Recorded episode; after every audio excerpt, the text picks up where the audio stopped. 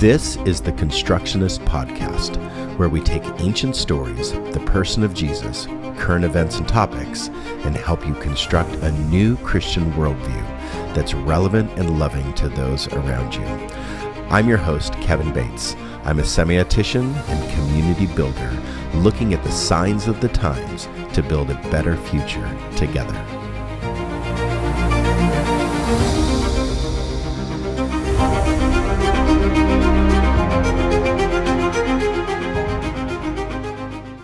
You are tuned into the Constructionist Podcast, and tonight we are starting our new series on cults. What a subject. We're going to explain what a cult is, talk about tonight how people get into cults, and the damage that's done because of them. We're doing a full deep dive a full explanation. We're looking forward to this topic. We encourage a worldview that is built on the principles of Christ. And in this episode, we will be examining what is opposite of that through a clear and honest lens. So, by doing so, we hope to offer insights and perspectives that will help you in your own journey towards a greater understanding of love and compassion for yourself and others. We want to assure you that in tonight's episode, we're not going to be fabricating anything. Actually, this subject, in and of itself, is very carefully researched. And so we want to give you information, give you ideas, and then send you on an exploration yourself. So, our goal is to provide an honest and authentic perspective on our examination of cults. So, this is our thinking space. In this time that we have together, we're presenting ideas and thoughts, and we're making our best attempt to explain very practical thoughts and some alternative ideas that people have bought into that are not very practical and toxic theologies to live by. So if you enjoy the Constructionist podcast and want to support us financially, please follow the link in the chat or show notes on the social media platform you're listening to and visit our give page. So your support will enable us to continue producing high quality content like this. But even more importantly, we want to engage with you, hear from you. We believe that through our interactions and discussions with listeners like you, we can continue to learn and grow together. So we value your feedback, your questions, and your ideas, and we're excited to build a community around a shared exploration called a communal hermeneutic. So please don't hesitate to reach out to us and let us know what you think. So, Sharayah and Jake, thank you for joining us. Just to be clear, Sharayah has her master's degree in theology. Jake has his master's degree in theology. So we're we're in a realm that we've studied, taught classes on, shared thoughts in different uh, religious settings and classroom settings.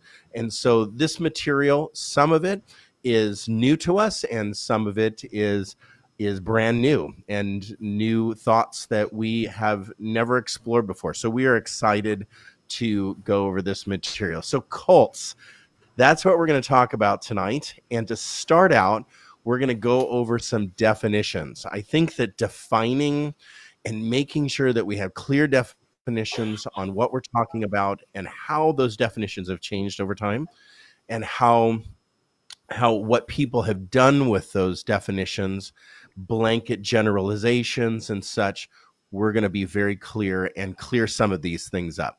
So let's start with a basic definition of cults or a cult not occult but a cult. So a letter a c u l t not occult but a cult. So, what's a definition for that? Shrey, you have that definition for us. So, why don't you start yeah. us out? Um, in simplest terms, I define a cult as well. Okay, let's back up. Um, the dictionary definition is basically a um, a religious system of worship that's centered around a particular deity or object or mm-hmm. whatever. So, according to Webster's, basically every religion almost is a cult. Right. It just has to do with how religions are organized. Um, when we're talking about cults um, in terms of fringe religions or groups that are not healthy or safe to be a part of, um, I would say that those are generally characterized by a high control environment coupled with a charismatic or even narcissistic leader. Okay, so let's pause for a second because I want to make sure that we're defining terms and clearing up um, anything that we're saying and and really having a robust conversation and not just glossing over terms. So right. before we go over charismatic leader and narcissism, I think it's mm-hmm. important to note that we're, we are talking mostly uh, tonight and in our future studies over the next several weeks. We're talking about religious cults mostly. You can have non-religious cults. We're not necessarily mm-hmm. exploring mm-hmm. those though um, because that's not really our realm and that's not what we're learned in. and so we want to stick a, to materials cult? that we are. What did you say?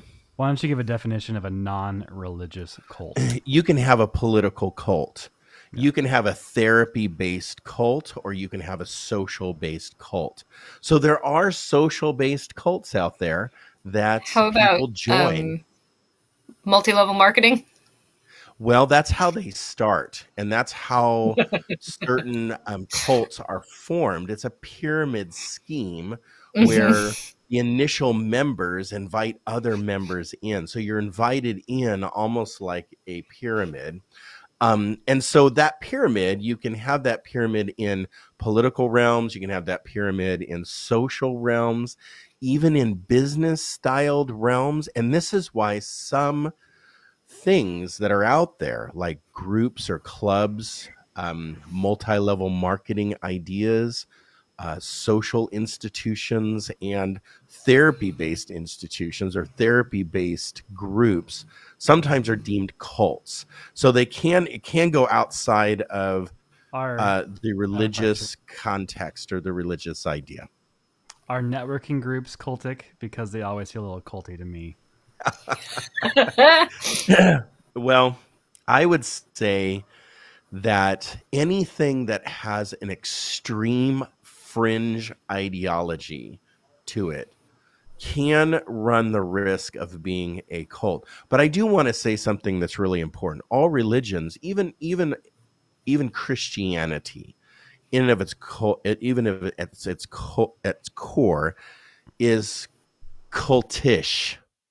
So you can you can deem Christianity a cult. You can deem Buddhism a cult. You can deem Islam a cult. You can deem any religion on the planet a cult. The difference is, and all all religions really did start as as a cult. If you think about like a religion that branches off of the mainstream religion, like Christianity did, they had an a definite uh, charismatic leader in Jesus. And so then we start following Jesus that branches off. We have a new communal ideology. You have a new communal standard. You know, sell your possessions and give to the poor. What are we talking about here? We're talking about selling our houses, our wares, and joining this new family of brothers and sisters in Christ in new creation. Like we're going to take all the take the Kool Aid here pretty soon. but then the difference between a religion and a cult is the cult integrates itself within society. So there's a transition or transformation of the religious group into society. And then, therefore, it becomes a religion not a cult. And it becomes more following maybe a philosophy or a theology or a heavenly idea or a godly or a even a idolatristic idea and that gets integrated into society cults segregate from society continually and ultimately continue the this segregation away from integration. And so that I just wanted to bring those things up because I think that it's important because it's very easy for people to downplay what we're saying about extreme ideology, saying, well, all religions are cults. They did start out that way, but they're integrated into society, making them a religion and not a cult.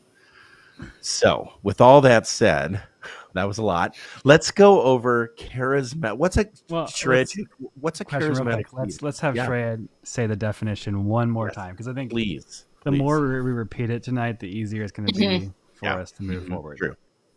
Right, and the the other piece of that, so I'd say it's um, characterized by a high control environment. Um, So there is a lot of control around people's behaviors, who they're able to spend time with, um, even down to the things that you're able to think. Like you have to police your thoughts and everybody else's thoughts and everybody else's behavior. Um, so it's a high control environment coupled with um, a charismatic or even narcissistic leader. hmm Okay, so what would categorize? What classifies a charismatic leader? charismatic is someone with charisma, right? So somebody, um, I mean, who knows how to hold a crowd? mm-hmm mm-hmm I think is the simplest way to put it. So the famous cult, one of them, we'll just talk about one, um, is the People's Temple. Mhm. Now, the People's Temple is, I would say, I would say Heaven's Gate was my, like a mm, ninety-seven. Yeah, that's my adult Mhm. life. So, so after college, I think it was ninety-seven. The Heaven's Gate, um, you know, believed that they were going to take off with the comet, Ha- Hale-Bopp comet, Mhm. or no, that was Hale-Bopp.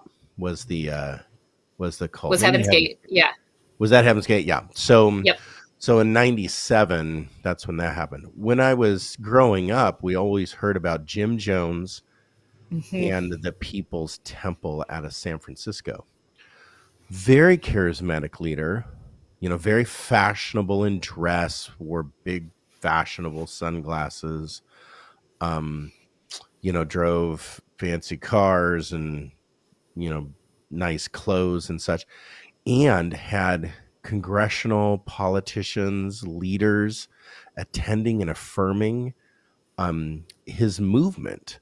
So you Mhm. had strong leaders backing the People's Temple. This is why they chased him down. They knew who he was and they caught wind of what he was doing. Therefore, they were showing up on showing up on site and then they you know what we joke around about now, which is not really a joke at all. But you know, they all drank the the Kool-Aid, which is um which was a flavor aid that they had that was laced with poison. So so it's very easy to be deceived by charismatic leaders and I think we have to be very careful even in our churches today some of the toxic theologies that are being promoted by some charismatic leaders. Don't you agree? Mhm. I think when when the character becomes more important than the message, Yes. Right. that's when that's when you get um, The pastor's brand as opposed to the Right. the church brand or, or Yeah. the, the gospel or whatever we're talking about. If if and I think it's okay to drive with some pastors and and not with others. Um, but if you're following that leader so closely that Mhm. like their words become ex cathedra or like from the mouth of Jesus himself, Mhm. right. I think then we start to look at um, that is almost it moves into the cultic realm. Right. Because you do have to have some charisma to be up in front of people week after week.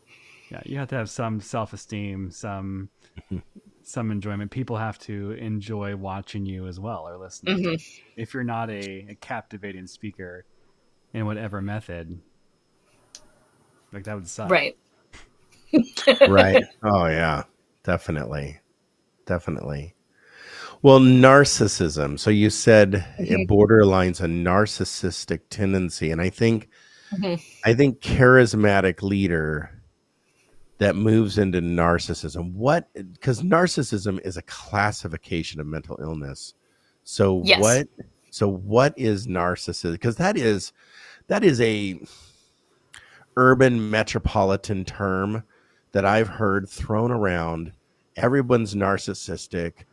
Right. um, you know my my family's narcissistic or my you know every pastor on the planet now is narcissistic so you said something funny in our pre-work Sharayah. it's it's more It- than it's not ex. just your crazy ex. yeah it's not just my crazy ex is narcissistic right so what is narcissism and how do we truly identify it Um, I'm just going to read a short overview from the Mayo Clinic online yeah because that's easy. It says narcissistic personality disorder is a mental health condition in which people have an unreasonably high sense of their own importance. They need and seek too much attention and want people to admire them. People with this disorder may lack the ability to understand or care about the feelings of others, but behind this mask of extreme confidence, they are not sure of their self worth and are easily upset by the slightest criticism. So think, think, that- um, I think being oh. careful, we get upset when we get criticized. That doesn't make us narcissistic. No. narcissism when is we very, we want is we very rare. What I think true narcissism is very rare, Okay. and so. I think like there's if if there's two psychological terms that could check themselves and have people not use them at will, it's gaslighting and narcissism. Mm.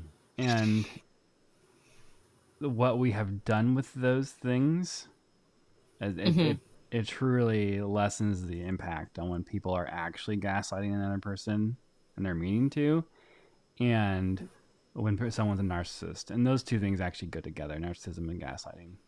Narcissism Mhm. is, is extremely rare. And if you ever read the story of Narcissus, it's completely different than what than what we think the story is. Um, Mm. It was more captivated with with youthfulness and lust than with him his own self. Um, long story, but anyways, the I- That's the Greek myth. the Greek myth of narcissism, narciss- Narcissus. Narcissus. Yeah. Um, how how we interact with others, and is it is it for our own good, their own good? Is it a quid pro quo, like give and take relationship? Right. I think that if everything that we do is for our own benefit, and if everything that we do is in this quid pro quo, I'm going to give so I can take, Mm. then we then we enter into the narcissistic realm.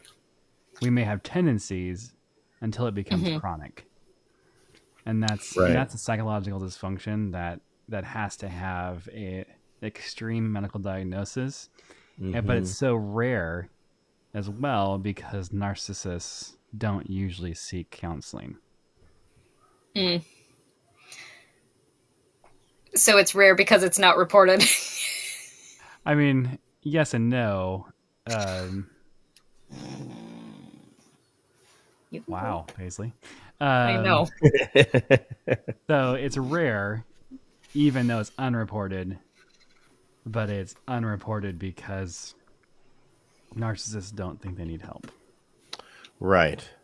Right. It, Um, it's I think- definitely something I've found helpful in understanding narcissism is that um, there also tends to be like an inability to understand other people as their own selves and not an extension of me. Yeah. Um, yeah. and it's and it's a I must be admired and I must be loved or else. mhm. Right. That if there's anything negative spoken, it is an end of relationship. Right. Mm. Well, I think it's it's easy to have. I think it would be easy to have narcissistic tendencies. I think that we have a lot of tendencies that border the line of mental illness because we're human beings and we deal with mental things. So a lot of what we're saying sounds, and I want to be very careful. It kind of sounds like, well, I'm that way. You know, I need attention. or I feel like I need to be loved. So it sounds like um, you know, we're just kind of deeming all of those emotions, those feelings. I would say the marker, though, of when something crosses a mental illness is the inability to self regulate, the inability to navigate those emotions to the point that you're really like taking from people's lives, you become codependent. Um, you have these needs that only other people can fulfill Yeah. uh, and you start really taking from another person. This is why a cult leader creates so much control in the environment. Um, quickly, I just uh, before we get too far away from um, from the subject matter and too far into definitions, let's come back to the cults. I think that I think that there's a few cults that people would recognize that are famous. And the reason why they're famous is because they had these charismatic leaders that were narcissistic and Right. definitely like it it created a big splash in the media and people saw it. So um, a lot of people have deemed the Rajneesh in Oregon a cult. The Mhm. challenge with that is that's an accepted religion in India. So so there it's not is fringe. a so yeah, therefore it becomes not fringe. It might have felt fringe here, but it was not fringe there. And it's not fringe there. So there's people that still follow who's passed away now, the Rajneesh The bottom one. um, the Bhagwan, yeah.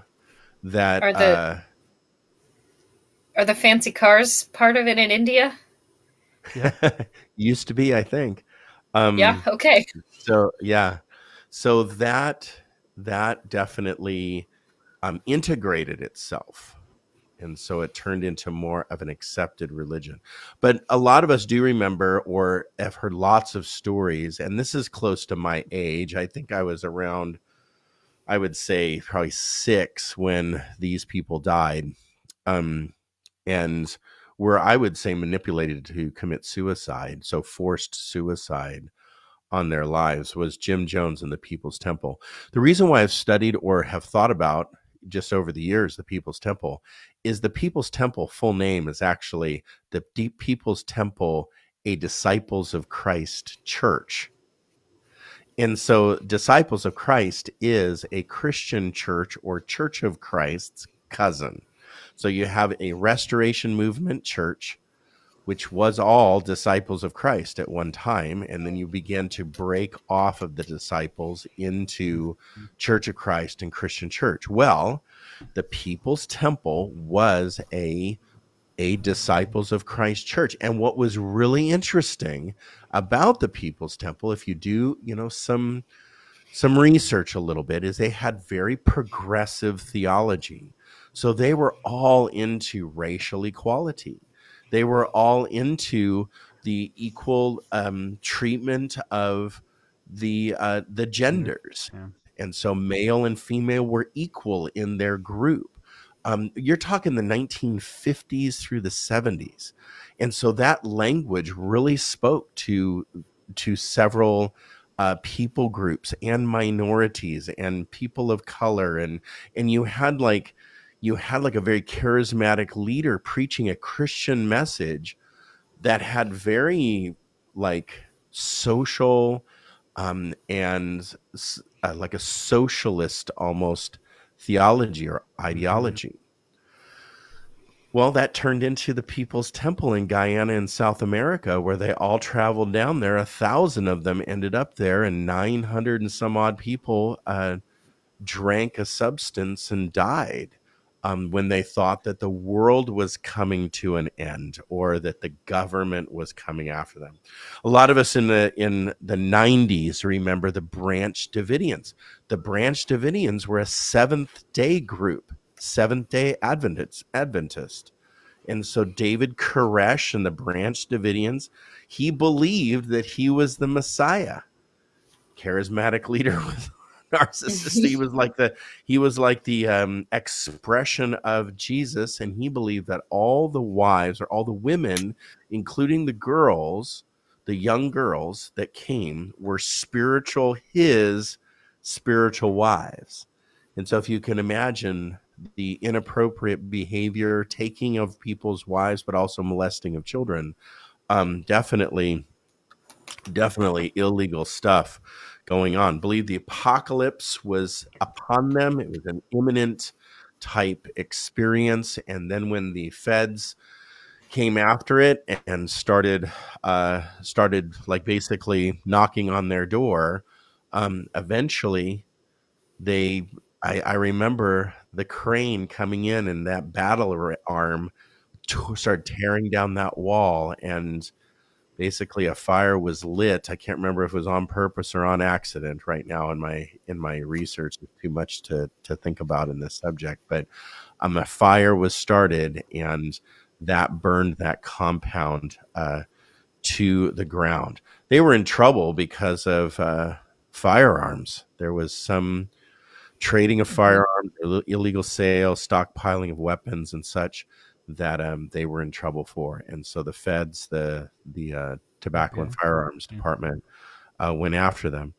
Uh, they found basically about 80 people in that. And then, of course, um, Heaven's Gate, that was small. That was like 30 some mm-hmm. odd people uh, that died. Um, but there is one that is interesting that we read about, and this was called the Family International. And the Family International was a, well, it basically began in the 1960s by a person named David Brandt Berg. And Brandt, David, basically started this group thinking that he was like a Messiah type. They used to call him Moses David or Messiah David. Mo. Um, Mo, yeah. And, uh, but this cult still exists today in 80 countries this cult still exists. Famous people like River Phoenix and Joaquin Phoenix were a part of this cult and they escaped from it. Still talk about it today. Um, how this cult uh, uh, influenced their lives and and damaged their lives. So so this is a real topic. This is not a you know some topic that you know is like for you know others. We can we can really get trapped i think very easily in cult type um, environments cult type philosophy and if we're not careful um, just with the talk of division the talk of just our government and politics and how we think the world is going to hell in a handbasket it'd be really easy to join a group and just go off into you know, Colombia, South America, and have a nice life. So we need to pay attention to this subject matter, I think.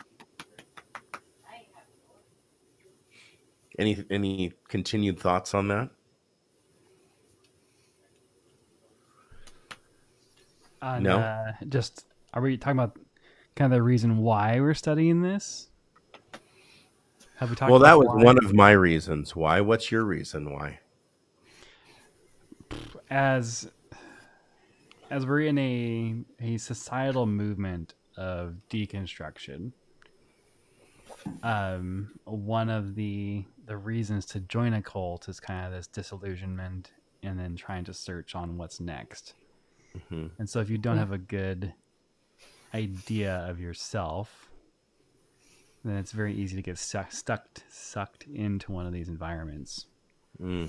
and so constructing yourself away from cultic behavior is important. Right. Sharayah, what's your reason why? Um, it's that high control piece. Um, and mm. I mm-hmm. see, um, I see that same dynamic happening in mainstream Christianity that we have this high control religion. Um, and I think it's important to name that and uh, to keep tabs on it and understand mm. where that has the potential of going. Yeah. Yeah, we are we are going to talk about evangelicalism as kind of a cultic behavior, and some other ones that hit pretty close to home as well. Right. Yeah. Well, I think the why is important. Thank you for bringing that up because I think this is a very relevant topic today that um, we are faced with mostly this idea, and that is cult philosophy. We're faced with a lot of cult philosophy um, these days, especially in the political realm, um, in some of these subgroups that we see that uh, tend towards violence or towards segregation. Um, we see, you know, you can probably deem some of the racial hate groups out there that because they have this ideologue of racial hate, um, led by a supreme grand master. I mean, just just the idea of calling somebody these titles uh, just makes it, you know, culty, and and so so there are very specific groups that exist today that are thriving today that you know deserve the name cult. Um, they they they draw people into their group ideology, um, begin to like brainwash and control, and you start doing things that get you trapped in that that group. So if you could imagine witnessing violence against children at the Branch Davidian. Well, what makes what does that make you? That makes you an accessory towards child mm-hmm. violence. And so then now you're like, "Oh my gosh, I'm going to get in trouble if I blow the whistle on this." And so that keeps you from basically escaping or leaving. Um, so that's an example of how to get trapped in a in a cult. Um, but I would say that in cult philosophy, there is at the core of cult philosophy there's a there's a subject called cognitive dissonance, which was developed in the 1950s. That terminology, the idea was you know since human existence, uh, but but that terminology, cognitive dissonance, um, was termed around the 1950s. When you enter into a situation and something is presented to you as reality that you've never heard before that is definitely in contradiction to what you thought, felt, and believed, you enter into a mental state of cognitive dissonance. Wait a minute. I'm being told now this is a reality but I've always believed that this is the reality that I've held on to. But now I have to hold on to this reality, and that begins to fight in our in our brain. Uh, there's a psychological uneasiness that happens inside of us that we don't know how to resolve and reconcile. And if we never reconcile it, we fully enter into cognitive dissonance, when a cult leader starts indoctrinating with control a group of people, that group of people enters into a never to be resolved cognitive dissonance where they're continually uneasy or afraid or not able to reconcile this reality that's being taught to them that's in contradiction to everything that they have believed. And so there's an there's a what you call an internal disagreement going on. That that based on an external scrutiny i guess an internal disagreement based on an external like like the end of the world is coming. Wait a minute. I don't think the end of the world is coming. And so then you just start like to panic inside in a simple example. Um and and therefore cult leaders are able to get people in that state of cognitive dissonance and draw them into complete obedience. If you do this, this, and this, we will be safe from the end of the world. And so that's how that control or that obedience begins. Um, but cult philosophy is everywhere yeah, in the political we, realm, in the social realm, in the religious realm. We talk about group think a lot. Yeah. That the group has one mind. And make we're human and so we're tribal in nature. And so for protection, we we do think alike. We look for people that are like us or of the mm-hmm. same type of person. Or we don't speak up if we don't think alike. and we don't speak up if we don't think alike. And so like we are geared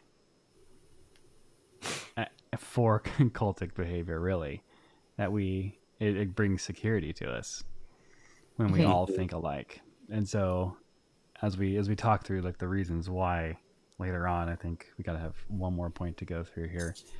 But as as we look to the reasons why and and how that that groupthink is a really important aspect of of cultic behavior that it feels really good.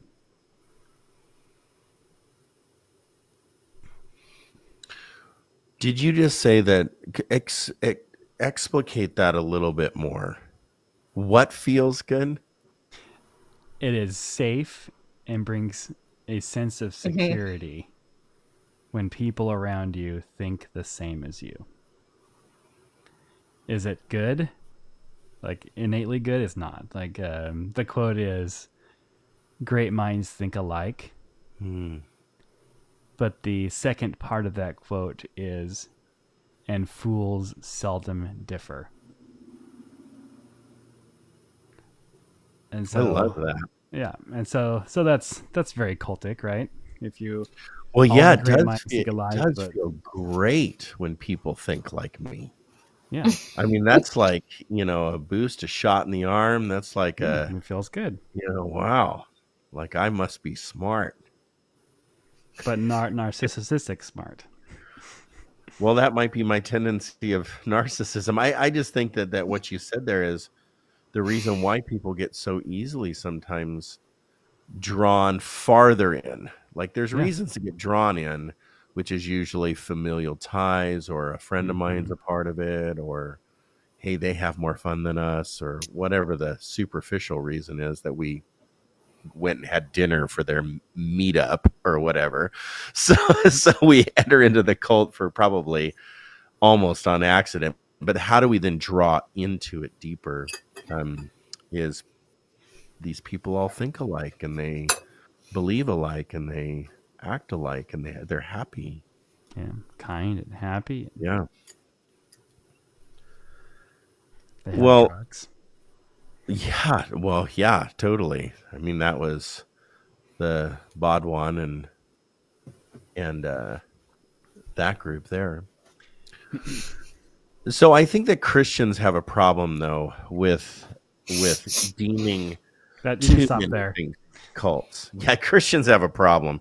Um, I would say that that perspective is a skewed perspective. That everything is a cult. Um, so like Mormons have been, de- you know, in Christian circles, Mormons have been, you know, uh, deemed a cult. Jehovah's Witnesses have been deemed a cult. Um, lots and lots of groups have been deemed a cult. The the the the issue there is everybody that's not like me is a cult. That's the philosophy being like if you're not evangelical, you're a cult. Okay, but hang on, stop there. Do you hear it? Yeah. What? Everyone who everyone who doesn't think like me is the cult. Right. Oh, right. I know. Right. Yeah. That's like that. Like shows me that I'm a cult. Um, but that's a really easy philosophy to adopt because they're weird. Mhm. They do weird things. They don't have windows. You know, they they're just weird and and they have weird practices. But I mean, to be fair, under true definition, the LDS Church and Jehovah's Witnesses both started as very cultic. So did Christianity. Mm-hmm. So did Christianity, I but like Yep. to say that they are not cults is not is not totally fair. Well, I think what makes certain groups, and I'm not going to name these names, but I think that what makes certain groups toxic, let's just call it toxic. You can call it whatever you want. Call it a cult, call it toxic. Toxic group think is if you act a certain way or if you leave us, right? We can't have relationship with you. So any group that disfellowships you, like breaks ties and relationships and separates and isolates to try to get you back, Control. um, that is that's borderline toxic. Well, no, that that's No, not borderline. That is That is- toxic. that is. Yeah, one You should hundred just say percent toxic. That's behavior. borderline. Yeah, yeah, that's borderline. But also the hiding and the secrecy of like violence and, And crime, um, yeah. sexual assault and all of these Mhm. things. These are all toxic behaviors that we've seen in every single religious group, including Christianity. We're disfellowshipping you because you slept with your partner or whatever. Um, that that that disfellowshipping makes us more of a cult. That is a control piece of Mhm. cult. And so if we don't want to be deemed a cult, we need to drop some of this toxic theology and praxis that we have that could definitely we fall into the if you don't think like me, you're a cult. But then that makes me a cult. Well, I mean, let's let's talk about. There's two ideas. You have the denotation Yeah. of a word and the connotation of a word. Denotation is the dictionary definition of a word. Connotation is the collective group, societal's um, understanding of what that word means. And so, all that we are talking about right now is all the connotation of cult. And so, Yeah. this this this isn't the the true definition of cult. Um, Mhm. Trey, why don't you start out with what is our working definition of cult, and then what is the connotation of cult? a religious group characterized by a high control environment, usually centered around a charismatic or even narcissistic leader. And so that is our working definition of cult. And then, so what is the So that's the denotated. that's that's the connotation. no, that's the denotation. That's Oh, the dictionary definition is any religious system that's oh. like a worship system centered around a central figure or object. yeah. So that's the that's the denotation. Got it. So like in truest sense of the word, any religion is a cult. Mhm. But what we're trying to zero in on is that is that first idea of cult as a high control environment. Right. Well, I think something else, like we just talked about how Christians tend to use cult to refer to anyone who isn't us. Um, but I also think it's important to um, identify that it's used as a pejorative. It's a put down. You're a cult. Right? It's it's meant to be an insult. Um, Right. Yeah, The connotation of the word is meant to be an insult. correct. right. Right. Which is really rude. Oh, I've been told I'm a cult leader just Mhm. because I'm a charismatic pastor, Jesus Yeah. follower. Oh yeah, I'm just a cult. Yeah, we don't Yeah. all think the same way though. I know. There's one person I'm thinking of that doesn't think like me. yeah. Well, I think that if we could move into did we, did we talk enough about the connotation of the the word cult? I don't want to miss anything there. I, I think I think it's important and just to restate it. The, the we've been talking about connotation the whole time. Yeah. the idea of this high control environment that we understand a cult as. The denotation of it of a cult is just a system of religion and its practices around it. Um. So yeah, I think I think that's enough. I just thought of a I just thought of a, uh political cult. Go ahead. um, a political cult, according to this definition, connotation, and denotation, would have been the Nazi Party.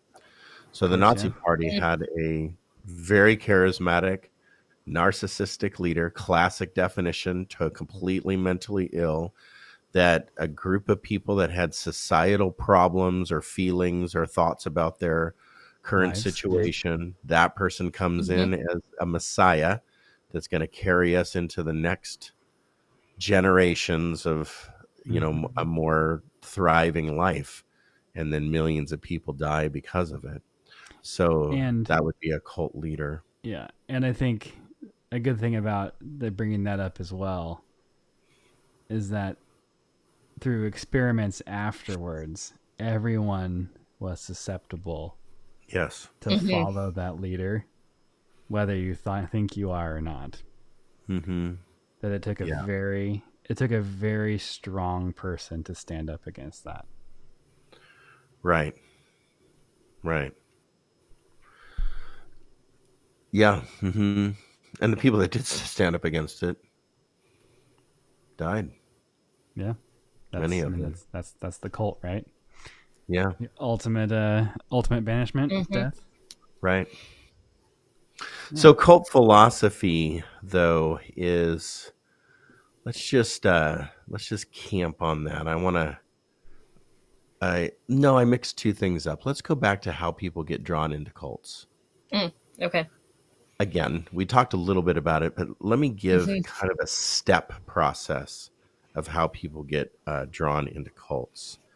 Uh, people get drawn into cults for a variety of reasons, but if you just look at some psychological studies of how people get drawn into traditional Heaven's Gate People's Temple, you know the the the People's Church, you know some of these uh, cults that are out there, the Branch Davidians. How do they get drawn into that? Because that seems really odd to me to pack my bags, sell everything, and move to Guyana to follow some person and live off the land in a commune. That just doesn't seem right to me in my head. So how do I get from where I'm at to packing my bags and getting on a plane and leaving? So mm-hmm. so I think that the first step that any psychological studies identified is there's a plethora of societal problems. And and the societal problems are accentuated in the media. And in the media, like whether it be now paper or uh, social media or um, any kind of news feed that we're on and such that that that uh, that media promotes especially in now now in our current technological age it promotes a, a certain mentality through an algorithm that you're listening and watching and viewing and clicking on. So when you click on something on the internet that's that data is collected and then you start receiving more of that same subject matter. So if you start believing or thinking in a certain realm um, about societal problems you actually in today's world you're going to be fed a lot. One of the reasons why we don't see maybe cult groups emerge today like they did in the 1960s and 50s 60s and 70s was was because today we have more of a global information age where you can click off of those things and click onto other things and say oh wow there's other options to these societal problems besides this one charismatic leader.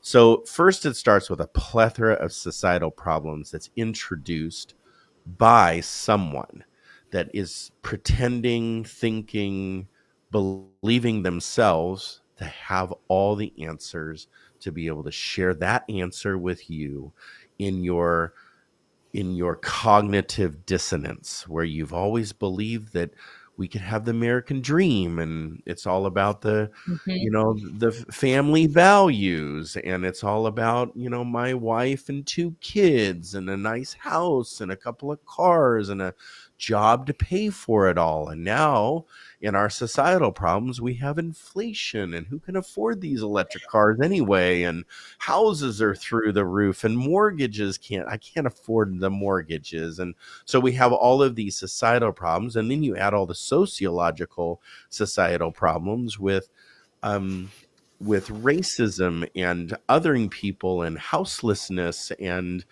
uh, the abortion topic, and you start throwing in all these other things, and it's very easy to get just in a sometimes an extremist type of silo of conversation. Very easy. Mhm. I see it all the time uh, now. And so then somebody comes along and offers you an answer, and then they offer you belonging.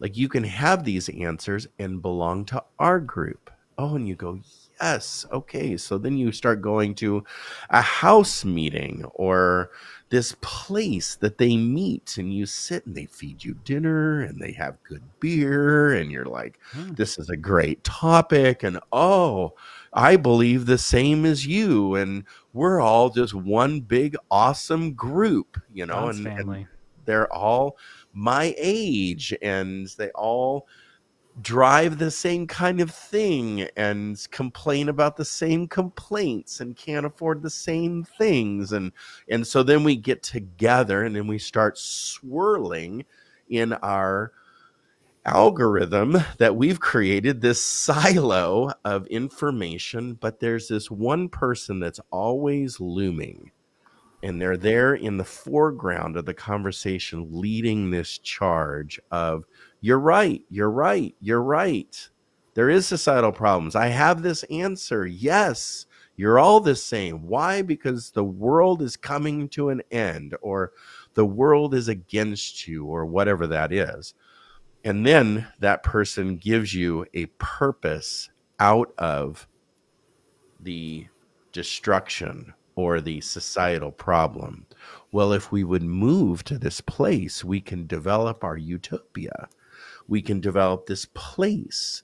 Or this comet is coming, and we're all going to wear the same clothes and shoes, and we're going to take this medicine that's going to take us to a different place. So these these new realities are presented as a a new purpose. So that's how people get involved. It's not just a well for some it's probably an overnight thing, but for others you know maybe and and people with uh with long-term addictions, people with like lots of trauma, people with a lot of emotional trauma and such, um it's known that they can be drawn into cults um easier than those that haven't gone through trauma, which is very unfortunate, threatening and manipulative and sad but that does happen to people that have gone through lots of trauma. So then you have that person getting sucked in maybe quicker, or maybe just they find belonging. Finally, I have a mom and dad.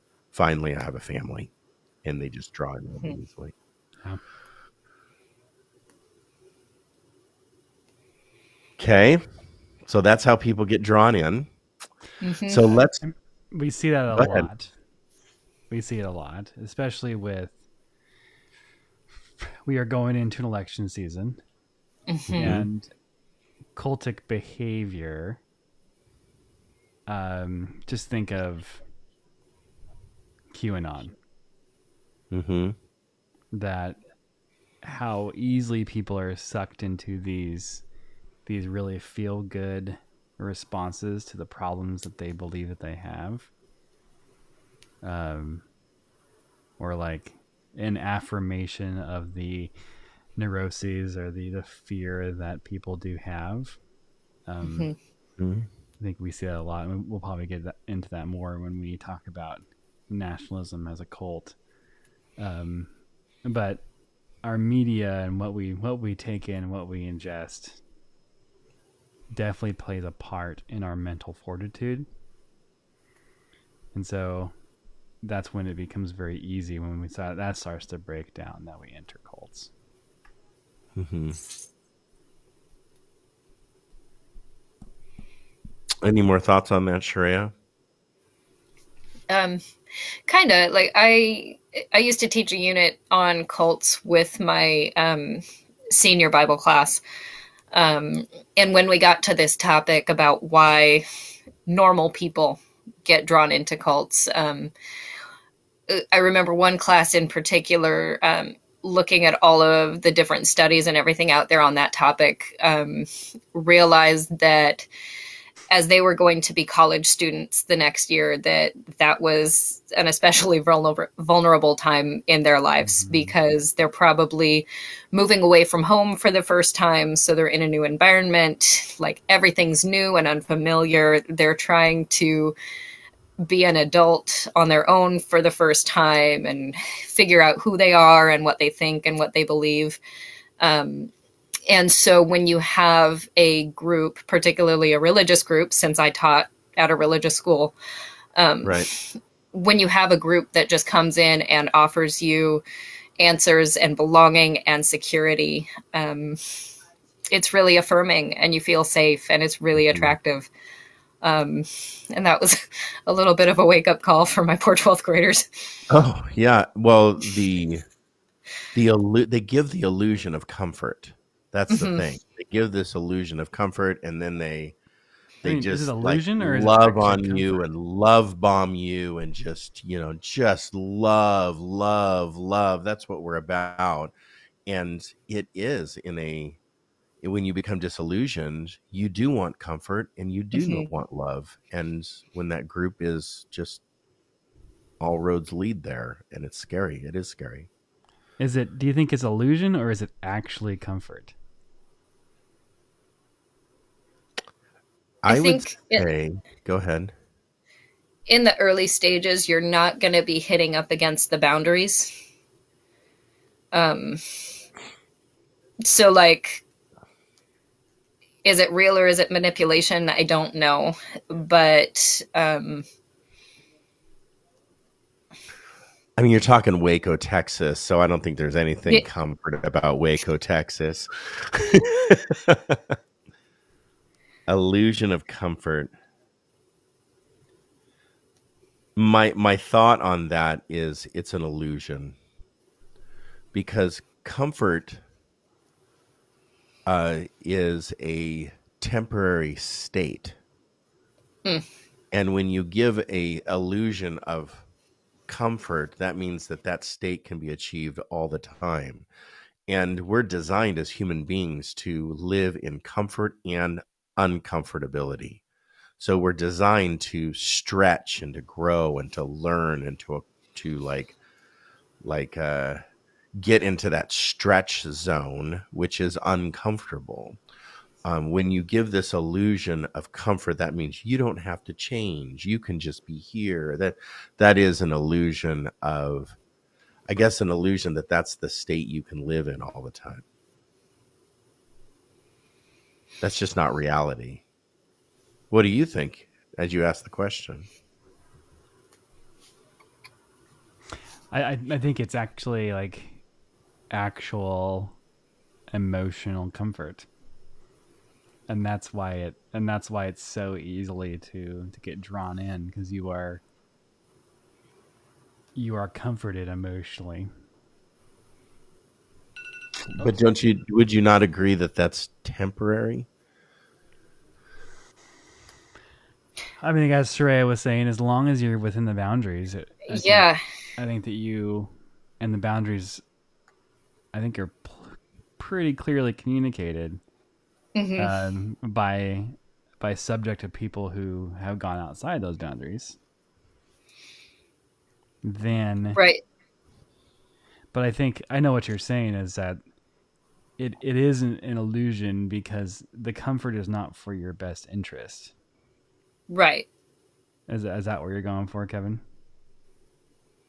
Well, I think that I think that the cult leader, what I've studied about it and different things that I've, you know, like watched different cult leaders speak. Yeah. And they're giving the illusion of comfort because the comfort that they're giving or promoting is unattainable.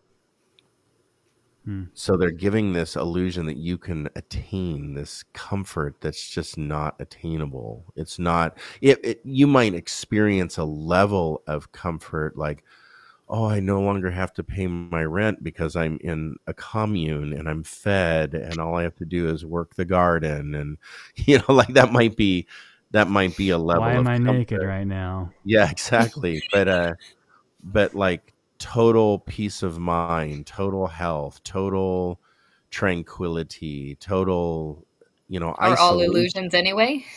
They are illusions. Yeah, they are illusions. Total tranquility is an illusion. Um, I guess you could say after I, you know, achieve or go, or God takes me to heaven, I guess that is complete tranquility, whatever that looks like.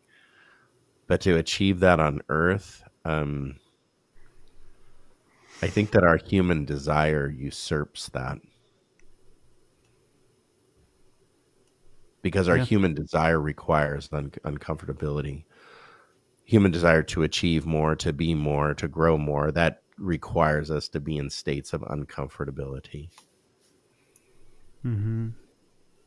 I think that's what I'm trying to like communicate there. I hear you. Mhm. Yeah, it makes sense.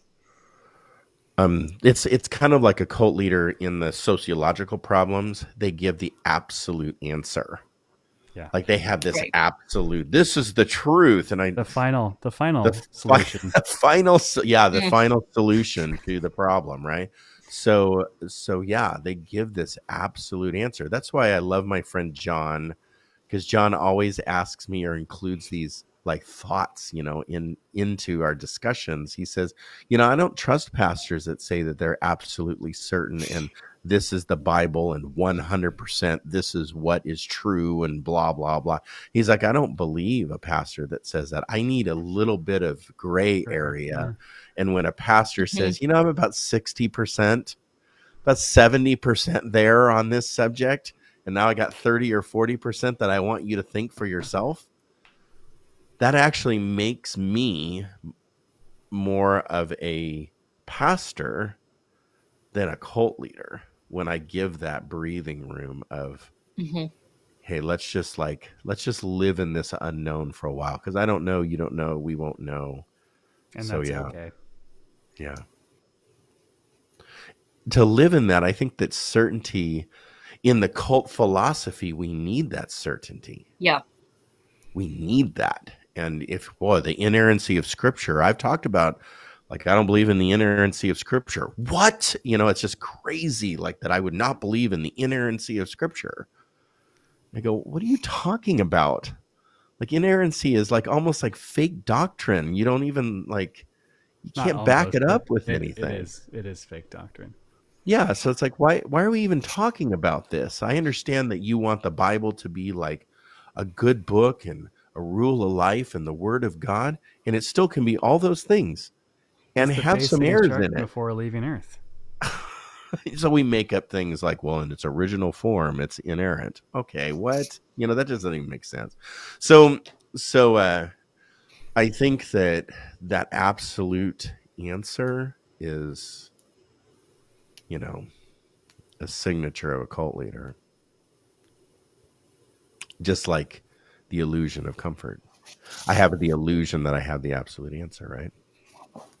Hey, let's talk about uh, Christian nationalism because we need to get into this deep over the next weeks. And uh, I want to talk about just the just to give the introduction of how do we how do we stay clear or how do we identify cult philosophy like Christian nationalism? I believe that Christian nationalism is if not the biggest threat, it is a big threat to Christianity, um, probably in all of its history, and and I think that Christian nationalism, um, according to our definitions, our thoughts, our ideas here, would be considered a cult philosophy. Some people would deem it a cult because of leaders that have promoted it, but let's just for now call it a cult philosophy. Do you have some initial thoughts? Give some introduction thoughts on on christian nationalism. Um, my first thought is that no Well, let's other not- let's- what is it jake? Define it for us first christian nationalism Christian nationalism is, uh, is the idea that we are a Christian nation and our success as a nation is tied towards our connection to God, and God blesses those who um, who believe in God And so, therefore, we are the best because we believe in God. And so, we're going to be the winners. And if we're not the winners, that means God's favor is not upon us.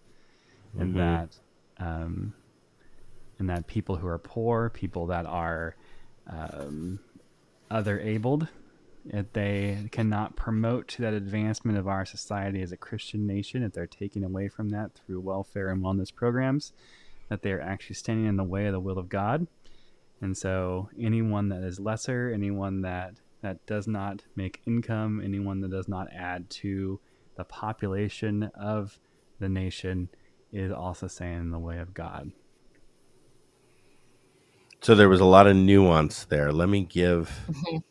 let me give a, a very clear book denotated Okay.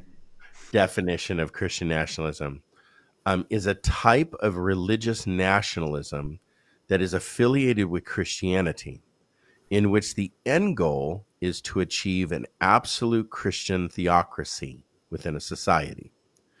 It primarily focuses on internal politics of society, such as legislating civil and criminal laws that reflect the view of Christianity and the role of religion in politics and social life. So basically, church and state begun to marry one Mhm. another very closely. Mhm. Um, so, so yes, I agree with all that you're saying. I, I feel like you know you you know gave a lot there, which is all important.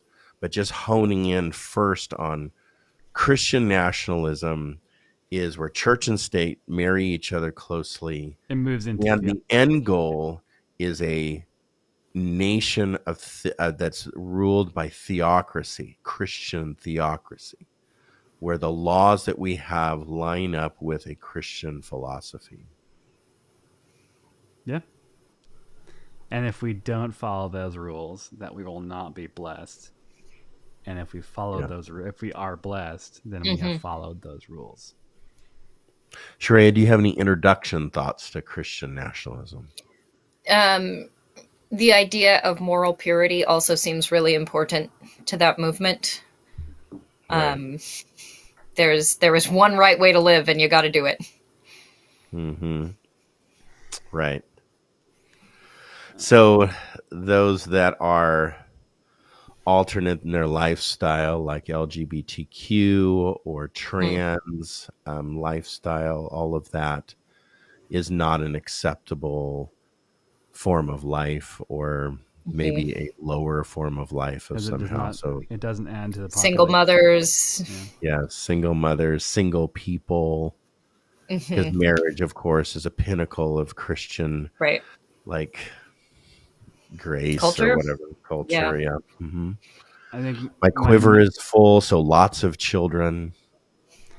my initial thought for Christian nationalism is is to just look where the flag is placed. hmm And so I Jesus talks against empire all the way through the gospels. And if our allegiance, if our if the flag is on our church stage or outside of our building, then our allegiance is also to country, not only to mm-hmm. God. And so as when we start to muddy those waters, I think there's some really big trouble that we're about to get into. So I'm going to take a humble position. I'm going to force myself to take a humble position. I believe that I am a Christian nationalist. I've thought about this all day before this topic. I believe in Christ. Christ is my Savior, the Lord of my life. Christ teaches me how to live, accept, include, and care for the other. The Bible teaches me that faith without those kind of works is dead. Jesus teaches me that the greatest command is to love my neighbor. So if I actually believe those, which I do, I want the people around me to live and breathe and enjoy that as well. That's the Christian message that I believe in, and the nation that I am involved in. I want our nation to love our neighbor. I want our nation to include the other, to take care of the poor, clothe the naked, sick, and, and hungry. I want the immigrant to be welcomed, the foreigner to be welcomed. I want our nation to not have walls. I want our nation to, um, when the thousands come that are hungry, I want to share the meal like the fish and the loaves. So I look at my Christian nationalism. I have a very strong conviction that I hope that our nation can become that.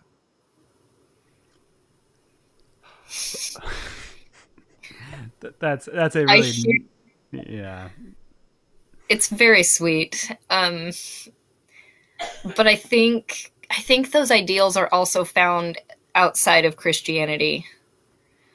Um ideas of caring for the poor, of everyone having enough. I don't think that's limited to Christianity. Um, but my Christianity tells me that all Christ is in all people, Colossians 3. Mm-hmm. There's no longer male, female, Jew or Greek, barbarian, Scythian, circumcised, uncircumcised. We are all one in Christ because Christ is all and in all.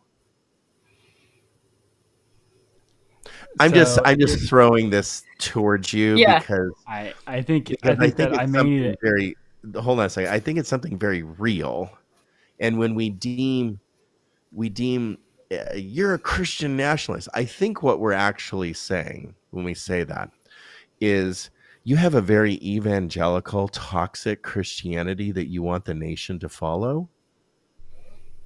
But who wouldn't want to follow the Christianity that I and be a part of the environment of the Christianity that I just promoted?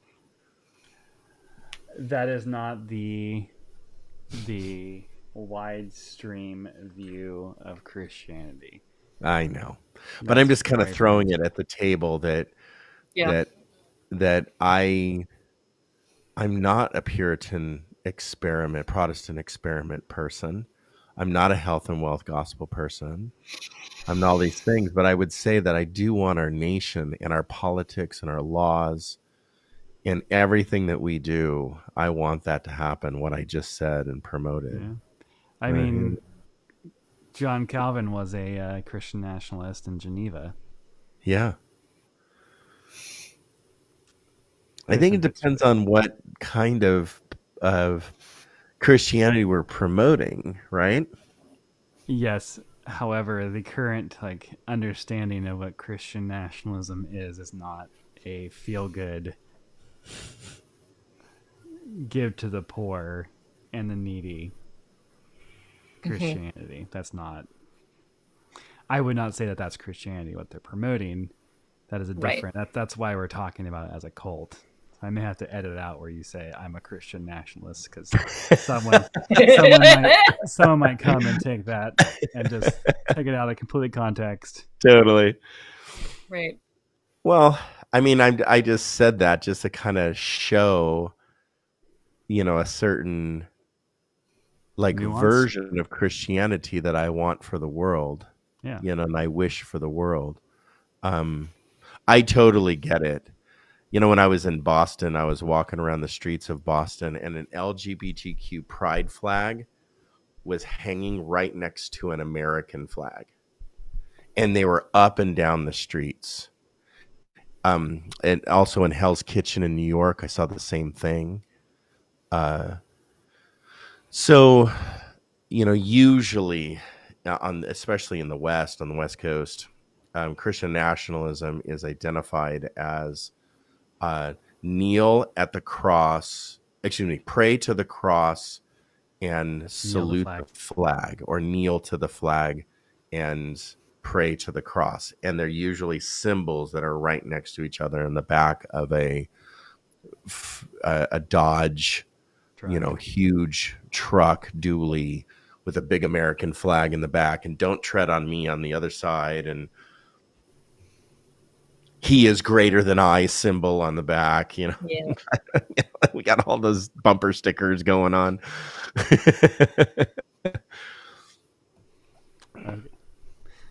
Yeah. No, I'm not a traditional Christian There you nationalist. go. Yes. For your, you don't have to edit that out. I, I wanted that one out. Okay. Any other introductory thoughts? Because we're going to spend a whole week on Christian nationalism and and what it is. Um, any other introductory thoughts? I think I'll wait till next week. Introductory thoughts. Why is evangelicalism? Let's take three minutes. Why is evangelicalism a cult philosophy? Sharayah?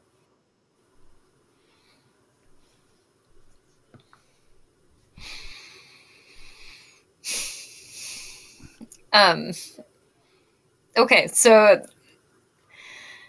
one of the people that I follow on Instagram and their their newsletters and books and everything is DL Mayfield, um, and they've been looking at um, Christian nationalism and um, how that plays out and what has happened with the evangelical church. Um, and their current project right now is looking at um, Dobson and the focus on the family movement um, and how that's connected to Christian nationalism, how that has shaped America into what it is today. Um, and so that specifically looks at um, Dobson's authoritarian parent style. Hmm. And the idea there was to raise children who were immediately obedient to God's authority. But God's authority is always mediated through someone. And so that means raising children to be immediately obedient to whoever their authority is, whether that's their parents, their pastor, Hmm. whoever. Um, and so when I think about that's one of the things that comes up for me recently when we're talking about evangelicalism and Christian nationalism and how that plays into it being a high control religion Right, right. Because children are trained to never step out of line. Hmm. So that's one piece of evangelicalism Mhm. is a controlling parenting style. Another piece is moral control. The purity Mhm. movement of evangelicalism, I would say, deems it on the side of cult behavior or cult philosophy. Um, there's some other, like a long litany of lists that we're going to give um, here in a couple of weeks when we talk about cult philosophy and evangelicalism and Christian nationalism. So, with that, we're going to end.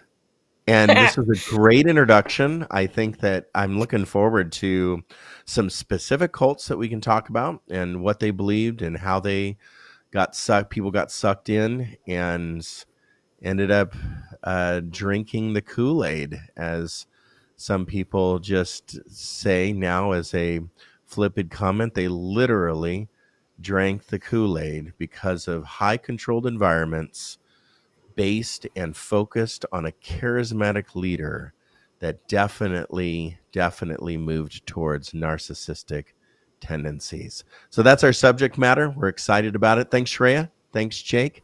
And with that, good night, everybody.